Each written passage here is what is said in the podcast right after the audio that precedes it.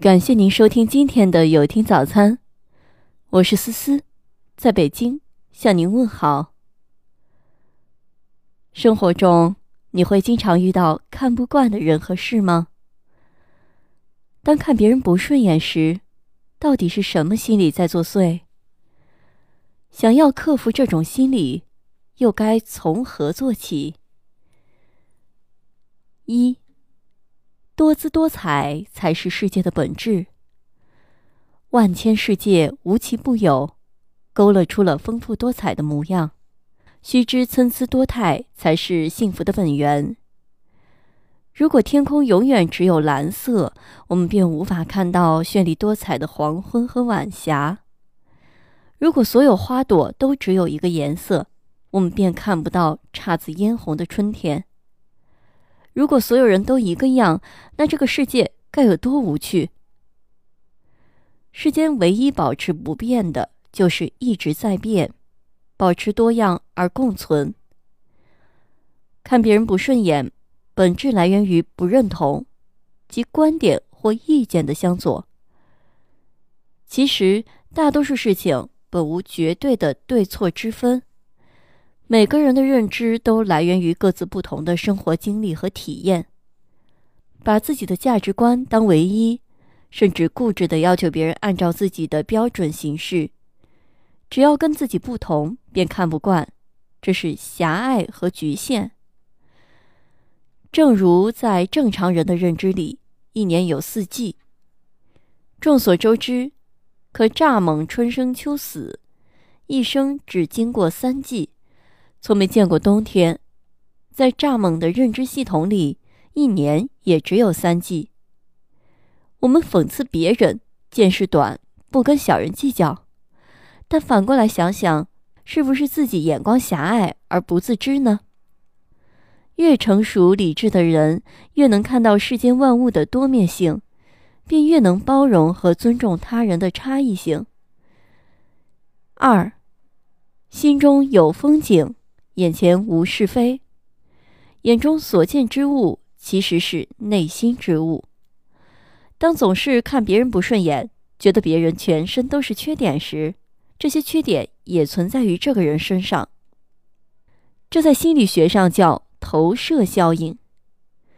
有什么样的心境，就会看到什么样的人和事。眼里有光，目光所及皆是美景；内心无花。似锦繁花与参差无差。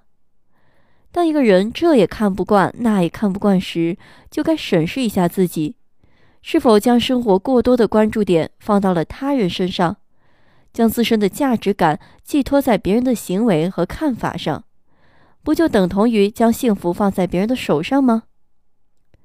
看不惯他人，觉得无法理解他人，甚至因此看低别人。通过这种方式获得的优越感，随时都可能崩塌。因为在产生优越感的那一刻，就已经暴露了自己的短板。人的满足感最可靠的，应该来自于内心的丰盈。若是心中有风景，懂得不断扩展自己的眼界，拥有百态的心境，便能看到百变的风景，眼前自然无是非。三。最高级的修养是尊重别人跟你不一样。时光易逝，与其将时间耗费在看不惯他人上面，不如转头完善自身。因别人的生活不符合自己的标准，去横加指点，甚至要求别人应该怎么做，这是在要求别人满足自己，是一种自私。看不惯的背后有一颗强求的心，殊不知。每个人都有自己的生活方式和选择，都是不一样的烟火。说到底，还是修养不足。有修养的人很少认为自己才是正确的、高级的，因为他们同时尊重他人的努力和选择。